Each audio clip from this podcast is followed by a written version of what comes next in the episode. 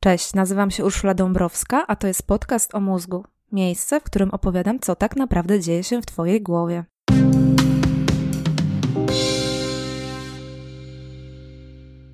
Na co dzień robisz to, co robisz, myślisz tak, jak myślisz i czujesz, co czujesz. Ale właściwie dlaczego tak, a nie inaczej? Uważam, że jest to pytanie zasadnicze. Hardware i software człowieka fascynują mnie od lat i chcę się tą fascynacją dzielić z Tobą. Dlatego właśnie umysł, mózg i różne aspekty psychiki to tematy kolejnych odcinków tego podcastu. Mózg murem podzielony. Tytuł odcinka to nawiązanie do tytułu piosenki zespołu Kult Mój dom murem podzielony. Trochę clickbait, a trochę streszczenie odcinka, bo faktycznie mózg jest podzielony i jeśli nie murem, to na pewno na dwie części, na stronę prawą i lewą. Na pewno o tym słyszałaś, słyszałeś. Bajka o dominującej prawej albo lewej półkuli przedarła się do popkultury. I jak to często bywa, trochę w tej bajce faktów, ale więcej fantazji i uogólnień. Dlatego we wstępie powiem, jak nie jest. Nie jest tak, że u jednych ludzi działa prawa, a u drugich ludzi lewa półkula. Generalnie w praktycznie każde działanie zaangażowany jest cały mózg, a już na pewno w każde działanie stosunkowo złożone, jak rozmowa, gotowanie czy pisanie magisterki. Nie jest też tak, że ci, co mają bardziej sprawną prawą półkulę, to kreatywni artyści, a ci, co myślą lewą, to uporządkowani księgowi i inżynierowie. Świat jest dużo bardziej skomplikowany i to duże uproszczenie dzielić 8 miliardów ludzi na dwie kategorie. Ale co by nie było, półkule są dwie i faktycznie działają inaczej. I o tym właśnie będzie dzisiejszy odcinek. No i tak, zacznijmy od pytania zasadniczego czemu mózg jest podzielony. Ciągle w podcaście opowiadam Ci o połączeniach mózgu, o tym, jak jedne obwody robią to, a drugie tamto. Nieraz zachwycałam się tym, jaki mózg jest wielki, jak ma wiele połączeń międzyneuronalnych. Opowiadałam o uczeniu się, czyli tworzeniu nowych połączeń i o neuroplastyczności samej w sobie. Połączenia, połączenia, połączenia. To o co chodzi z tym jednym wielkim podzieleniem? Dobre pytanie. Całe szczęście, że nie muszę wymyślać odpowiedzi. Zrobili to za mnie już naukowcy, a dziś podzielę się ustaleniami pewnego psychiatry, pisarza i byłego wykładowcy Oxfordu. To Ian McGilchrist, który poświęcił półkulom mózgowym ostatnie trzy dekady.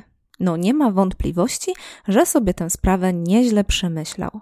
Odsyłam cię do jego dorobku, a tymczasem ja przekażę ci to, co z tego sama zrozumiałam. McGilchrist przede wszystkim podkreśla, że podział na lewą i prawą półkulę jest stary jak świat. Przesadziłam. Jest bardzo stary, bo sięga pramózgów, czyli czasów, gdy zwierzęta zaczynały mieć proste układy nerwowe. Już 700 milionów lat temu były one asymetryczne.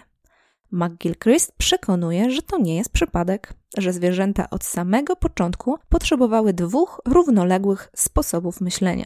No dobrze, myślenia to za dużo powiedziane. Zwierzęta potrzebowały dwóch różnych sposobów przyjmowania i przetwarzania informacji. Dlaczego? Bo zwierzęta mają dwie stosunkowo różne potrzeby do zaspokojenia. Te potrzeby to zjeść i nie dać się zjeść. No i mamy to, bo od tych dwóch aspektów zwierzęcej egzystencji wszystko się zaczyna. Szukanie, targetowanie i zdobywanie jedzenia to jedno, a unikanie niebezpieczeństwa to drugie. McGilchrist przywołuje w tym momencie opowiastkę o ptaszku. Wyobraź sobie takiego dziobiącego w ziemi kosa czy szpaka.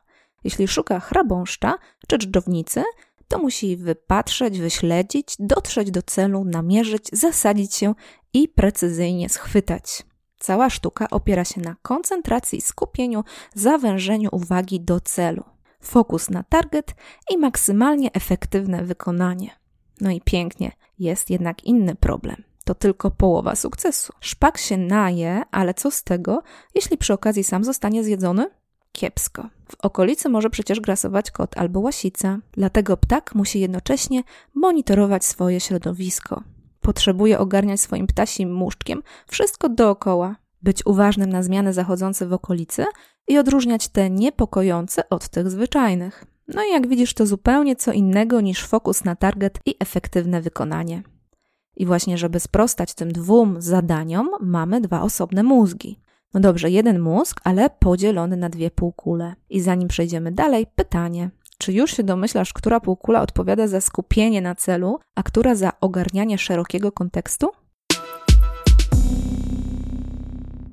To teraz przejdźmy od ptaszka do człowieka. Nie dziobiemy w trawniku i nie zjadają nas łasice, a jednak prawie wszystko, co w życiu się dzieje, można sprowadzić do tych dwóch trybów działania. McGilchrist przekonuje, że podobnie jak u kosa, my też potrzebujemy jednocześnie szerokiej perspektywy i sfokusowanej uwagi. Oba te zadania są kluczowe do przeżycia i jednocześnie pochłaniające i o zgrozo wykluczające siebie nawzajem. No i żeby jakoś sobie z tym poradzić, mamy jeden mózg, ale podzielony na dwie półkule. Dla porządku przypomnę, że dwie półkule, choć w ogromnej mierze podzielone, mają jak się komunikować. Pozwala im na to spoidło wielkie, czyli wiązka 300 milionów aksonów. Dużo, niedużo, ciężko powiedzieć. W każdym razie to raczej taki most między dwiema oddzielnymi wyspami. Obejrzyj sobie jakiś obrazek 3D w internecie. No już nie będę trzymać się w niepewności. Lewa półkula odpowiada za skupienie na detalu, a prawa osadza nas w szerokim kontekście i daje informacje o środowisku. Jak się domyślasz, w przypadku człowieka zarówno lewa, jak i prawa półkula działają na dużo wyższym poziomie abstrakcji niż u kosa albo innego zwierzęcia. I myślę, że warto teraz poświęcić minutkę na to, by się dobrze z tymi półkulami zapoznać. Przedstawię Ci różnicę między półkulami. Podzieliłam to zagadnienie na dziewięć aspektów, żeby było łatwiej zrozumieć. Ale to podział umowny.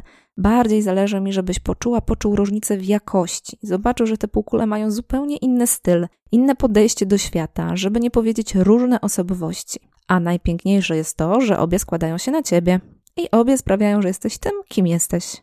Co więcej, robią to tak, że w codziennym doświadczeniu nawet nie zauważasz, kiedy ster przejmuje lewa, kiedy prawa półkula. Punkt pierwszy. Prawa półkula, jak już wiesz, cały czas jest uważna na środowisko i zmiany w nim zachodzące. Odbiera świat takim, jakim jest.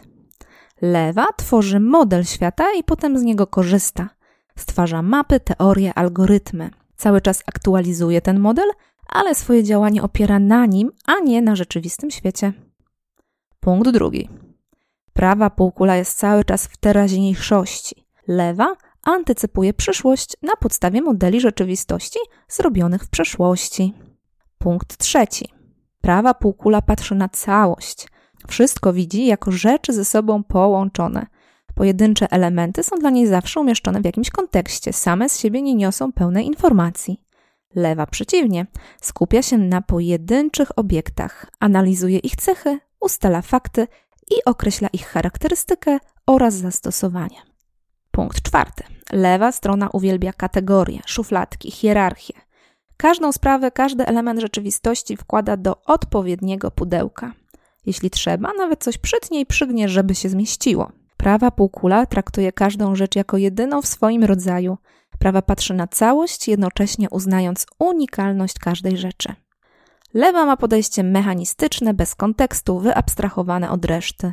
Skupia się na regułach, przedmiotach i konkretach. Prawa jest bardziej nastawiona na procesy, zmiany, zjawiska świata ożywionego. Przypomnij sobie kosa. Jego lewa półkula szuka ziarna i najbardziej efektywnego sposobu jego dziobnięcia. Konkretnie i skutecznie. Jednocześnie prawa półkula mózgu kosa obserwuje świat dookoła. Nie wie czego się spodziewać, więc postrzega tak dużo, jak jest w stanie. Jest otwarta na rzeczywistość. Punkt szósty. Lewa półkula myśli w sposób liniowy, przyczynowo-skutkowy. Prawa przyjmuje i przetwarza informacje wielowątkowo i równolegle. Punkt siódmy. Prawa przydaje się dużo bardziej, jeśli chcemy prawdziwie zrozumieć świat. Lewa jest niezbędna, jeśli chcemy w tym świecie coś faktycznie zrobić. Nie przez przypadek większość ludzi jest praworęczna. W końcu lewa strona mózgu odpowiada za kontrolę motoryczną prawej części ciała. Prawa dłoń, jakby nie było, do dziś służy nam najczęściej do posługiwania się narzędziami i zmieniania dzięki nim świata. Dziś to może nie cała prawa dłoń, tylko prawy kciuk, ale nadal. Punkt ósmy. Lewa lubi przedmioty, fakty, liczby, zasady. Natomiast prawa myśli bardziej przez metafory, narracje, symbole. Rozumie ironię, podtekst, czyta między wierszami. Lewa woli zamknięte definicje, dosłowność i jednoznaczność. Punkt dziewiąty. Obie półkule mózgu są odpowiedzialne za rozumienie języka, ale u większości ludzi jedynie lewa półkula tworzy mowę i jest w stanie się wysłowić. Tym samym prawa półkula rzadko może dojść do głosu. Prawa wiele czuje, wiele rozumie, wiele dostrzega, ale bez pomocy lewej nie jest w stanie ująć tego w słowa. Wyobrażam sobie, jak mnie teraz pytasz, Ula, ale czy to nie jest tak, jak od lat nam mówią, że prawa półkula jest kreatywna, emocjonalna, artystyczna, a prawa konkretna, analityczna, racjonalna? No nie do końca. Obie półkule mają swoje części odpowiedzialne za emocje i za myślenie. Po prostu myślą i emocjonują się w różny sposób. Obie półkule są zaangażowane w robienie kreatywnych rzeczy. Obie pomagają w pracy inżyniera czy naukowca. Potrzeba obu półkul, żeby napisać wiersz czy zrobić biznesplan. Z tym, że każda z półkul ma do tego inne podejście i inny wkład. Ok, to jeszcze jedno ważne pytanie. Skąd my to wszystko wiemy?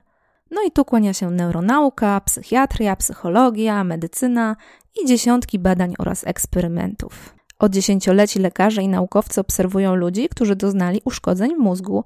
Patrzą, co się dzieje, gdy wylew albo guz uszkadza prawą, a co, gdy uszkadza lewą stronę mózgu. Dodatkowych informacji dostarczyła procedura przecinania spoidła wielkiego, czyli tego, co łączy obie półkule. Robiono to kiedyś jako ostateczny sposób pomagania epileptykom w czasach, gdy nie potrafiono im pomóc mniej inwazyjnymi metodami. Szczyt tego typu interwencji chirurgicznych przypadł na lata 60. i 70. XX wieku. I to od tamtej pory wiemy, że prawa i lewa półkula mają inną wersję wydarzeń, inne cele i nawet inne zachcianki. Tu najbardziej doceniane są prace Michaela Gazanigi, który nie tylko przecinał spoidło, ale także badał pacjentów po operacji. Odsyłam cię do jego książek. Gazaniga jako jeden z pierwszych zaobserwował, że jedna półkula znacząco różni się od drugiej. Jeśli przestają się komunikować, bo spoidło nie działa, to zaczynają się zaskakujące problemy. Generalnie pacjent po takim zabiegu nieźle funkcjonuje i czuje się w miarę ok, szczególnie, że przestają go męczyć napady padaczkowe, ale dzieją się z nim inne dziwne rzeczy. Na przykład prawa ręka sięga po sukienkę do szafy, a lewa ją powstrzymuje. Albo prawa półkola coś widzi, ale nie może tego nazwać, bo to w lewej znajduje się ośrodek mowy. Może się zdawać, że pacjentem zaczynają sterować dwa różne mózgi, raz jeden, raz drugi. No i w perspektywie czasu widać, że jednak nie jest dobrze, gdy półkule są rozdzielone, dlatego dziś już nie robi się takich operacji. Ale co dzięki nim wiemy, to nasze. Nie będę Ci dziś opowiadała o poszczególnych eksperymentach, które dały nam wgląd w działanie obu półkul. Za to opowiem Ci jedną z najbardziej fascynujących historii na ten temat. Utkwiła mi w głowie już wiele lat temu. To opowieść o wylewie, jak się domyślasz, o wylewie do mózgu. Wylew przytrafił się pani Jill Bolte Taylor w 1996 roku i kosztował ją 8 lat rekonwalescencji. Bardzo poważna i przykra sprawa, ale takich wypadków niestety jest wiele. Ten konkretny jest o tyle szczególny, że dotknął neuronaukowca, a dokładniej neuronaukowczynię. Pani Jill Taylor obudziła się któregoś dnia z silnym bólem za lewym okiem. Zignorowała to i rozpoczęła swoją poranną rutynę. Zaczęła od treningu na ergometrze wioślarskim. Nawet nieźle jej szło, tylko zaczęły dziać się jakieś dziwne rzeczy z jej wzrokiem. A może nie tyle ze wzrokiem, co z percepcją ciała. Trudno powiedzieć. W każdym razie dłonie zaczęły wyglądać jak jakieś szpony, a jednocześnie zlewać się z rączkami ergometru. Jill nie miała pewności, gdzie właściwie kończy się jej ciało, a zaczyna maszyna. Nie zraziło ją to i jak zawsze po treningu udała się pod prysznic. No i tu już zaczęła się pełna jazda bez trzymanki. W głowie Jill zapanowała kompletna cisza. Mówiąc bardziej naukowo, Jill przestała doświadczać narracji wewnętrznej, a przekładając na nasze, przestała myśleć. Jednocześnie poczuła się ekstremalnie rozluźniona, znów zaczęło się coś dziać z percepcją jej ciała. Jakieś takie rozlanie, poczucie nieskończoności, przyjemne doznanie zajmowania wielkiej przestrzeni. I to wszystko jeszcze nie brzmi tak źle, ale w końcu Jill zauważyła, że nie ma władzy w prawej ręce. W przebłysku świadomości zreflektowała, że ma wylew. W końcu była neuronaukowcem, wiedziała, że takie objawy są charakterystyczne dla wylewu. No i ja jestem ciekawa, co ty byś sobie pomyślała, pomyślał w takiej chwili. Nie życzę nikomu wylewu, ale tak hipotetycznie. No i uwaga, Jill pomyślała: This is so cool.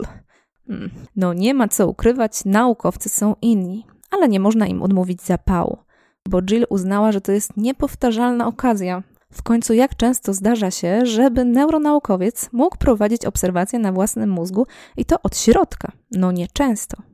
Fajne byłyby te obserwacje, gdyby nie jeden problem. Jill coraz częściej i na dłuższe chwile traciła świadomość. Coraz rzadziej była w stanie racjonalnie działać. Po kolei traciła zdolność mowy, chodzenia, czytania, pisania i przypominania sobie czegokolwiek. Jednocześnie, jak sama mówi, przechodziła od stanu euforii do pełnej paniki. Wiedziała, że jeśli nie otrzyma szybko pomocy, może umrzeć. Na szczęście ta historia ma happy end. Jeśli chcesz dowiedzieć się, jak pani Jill Taylor trafiła do szpitala, odsyłam cię do jej porywającego wystąpienia na konferencji TED. Filmik ma już prawie 29 milionów odsłon, jest dostępny z polskimi napisami, więc naprawdę bardzo, bardzo polecam. Ja tymczasem przywołam słowa, jakie nasza dzisiejsza bohaterka używa do opisu swojego zmienionego stanu świadomości. Gdy wylew po kolei uszkadzał kolejne funkcje lewej półkuli, Jill mogła doświadczyć tego, co się dzieje, gdy działa jedynie prawa. Posłuchaj, co o niej mówi. Prawa półkula zajmuje się teraźniejszością, tym co tu i teraz, myśli obrazowo, uczy się kinestetycznie z ruchów ciała. Informacja w postaci energii napływa równocześnie wszystkimi zmysłami, potem wybucha, tworząc kolaż, który stanowi chwilę obecną. Jej zapach, wygląd, smak, dotych i dźwięk. Jestem bytem energetycznym, a z energią wokoło łączy mnie świadomość prawej półkuli. Wszyscy jesteśmy bytami energetycznymi. Świadomość prawej półkuli łączy nas w jedną ludzką rodzinę. Tu i teraz jesteśmy braćmi i siostrami. Możemy uczynić świat lepszym. Tu i teraz jesteśmy idealni, kompletni i piękni. Koniec cytatu. Przyznasz, że brzmi to bardzo nienaukowo, ale spokojnie pani Jill Taylor stąpa twardo po ziemi.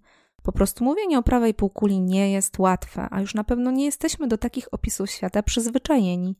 Poczucie dziwaczności rodzi się z tego, że na co dzień używamy słów i kategorii, które przygotowuje dla nas lewa półkula, pamiętasz? To w niej mieści się u większości ludzi ośrodek mowy.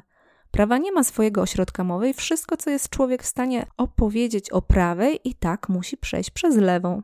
Nic dziwnego, że gdy zaczynamy próbować mówić, co się dzieje w prawej półkuli, potykamy się własny język. To znaczy ja się potykam, bo część ludzi jednak potrafi komunikować działanie swojej prawej półkuli. To niektórzy poeci, muzycy, tancerze, malarze.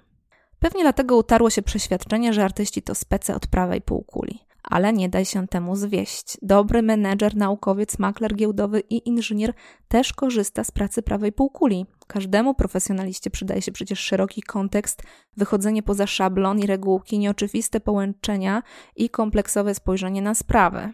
Tym bardziej, że coraz więcej działań typowych dla półkuli lewej potrafią za nas robić maszyny i komputery. Mimo wszystko na co dzień bardziej doceniamy to, co robi za nas lewa półkula. To o niej myślimy, gdy mówimy logika, rozum, decyzyjność, sprawczość, osiąganie celu, realizacja zadań. I słusznie. Jill mówi o lewej półkuli tak. Myśli linearnie i metodycznie. Jej domena to przyszłość i przeszłość. Wydobywa szczegóły z kolażu chwili obecnej. W tych szczegółach doszukuje się następnych szczegółów. Kategoryzuje dane, organizuje je, łączy ze wszystkim, czego nauczyliśmy się w przeszłości. To, co prawdopodobne, lokuje w przyszłości. Lewa półkula myśli w języku, to inteligencja, która przypomina mi, że muszę zrobić pranie, a co najważniejsze, to właśnie lewa półkula mówi: Ja jestem. Gdy tylko to powie, staję się odrębna, staję się jednostką oddzieloną od strumienia energii, odrębną od Was. Tę właśnie część mózgu utraciłam w dniu wylewu. Koniec tego cytatu, ale posłuchajmy, co Jill opowiada dalej. Gwar w mózgu, gwar lewej półkuli całkowicie zamilkł, jakby ktoś wziął pilota i wyłączył dźwięk. Kompletna cisza. Kiedy znalazłam się w niemym umyśle, pierwszą reakcją był szok, ale zaraz potem zachwyciłam się otaczającą mnie energią. Nie umiałam określić granic ciała, więc czułam się ogromna i rozległa. Poczułam jedność z całą istniejącą energią. Było w niej pięknie. Byłam sobie w tej przestrzeni, praca i stresy z nią związane znikły. Czułam się lżejsza, odeszły wszystkie powiązania ze światem zewnętrznym i cały wynikający z nich stres. Czułam wewnętrzny spokój. Wyobraźcie sobie uczucie zrzucenia 37 lat trosk, czysta euforia. Koniec cytatu. Dobrze, mogłabym panią Jill cytować w nieskończoność, bo naprawdę te słowa robią na mnie wrażenie. Brzmi jak niezły odlot, ale pamiętajmy, że to był bardzo krótki i bardzo niebezpieczny epizod. Dość powiedzieć, że chirurdzy wycięli z głowy pani Jill skrzep krwi wielkości piłeczki golfowej. Mimo, że ta opowieść jest niezwykła, nikt z nas nie chce takiego stanu, a już na pewno nie na wciąż. Mamy jednak zupełnie inny problem. Przeceniamy rolę lewej półkuli. Wrócę teraz do pana Jana McGill-Christa. Znasz go już z początku tego odcinka. To ten naukowiec, który poświęcił dwóm półkulom 30 lat swojej pracy. Wnioski zawarł w kilku książkach, ale największą sławę przyniosła ta o tytule The Master and His Emissary, co można przetłumaczyć jako Pan i jego wysłannik. Autor w ten sposób podsumowuje znaczenie obu półkul. No i uwaga, pewnie się nie zdziwisz, jeśli powiem, że według Jana Magil-Christa to lewa półkula jest wysłannikiem, żeby nie powiedzieć wyrobnikiem. Przynajmniej tak według niego powinno być, a nie jest, bo świat faworyzuje jednak lewą półkulę. McGilchrist przekonuje, że to prawa półkula ma pełen ogląd rzeczywistości. To ona potrafi zrozumieć szeroki kontekst.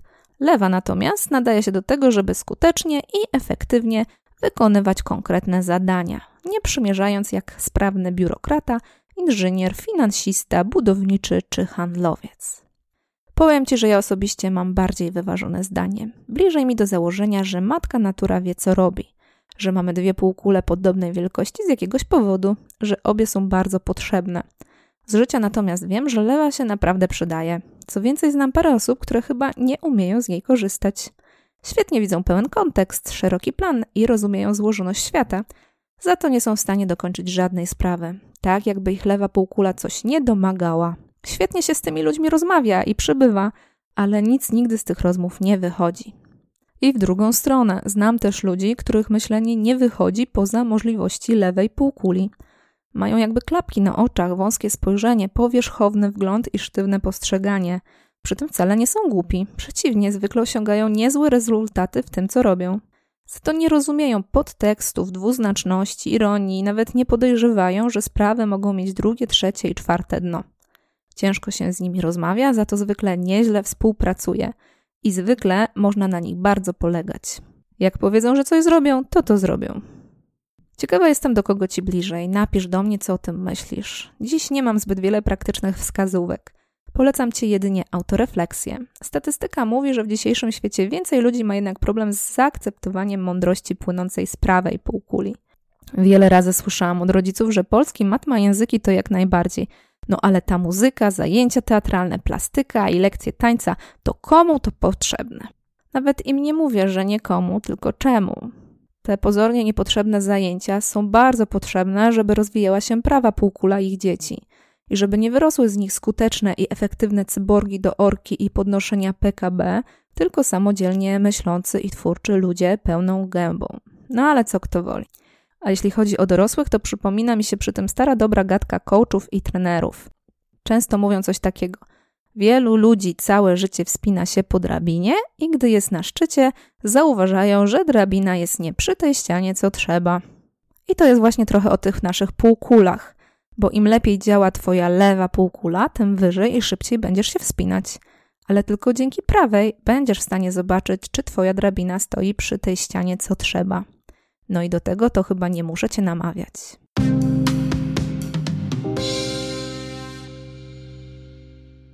To tyle na dziś. Więcej podobnych treści znajdziesz na stronie www.urszuladabrowska.pl.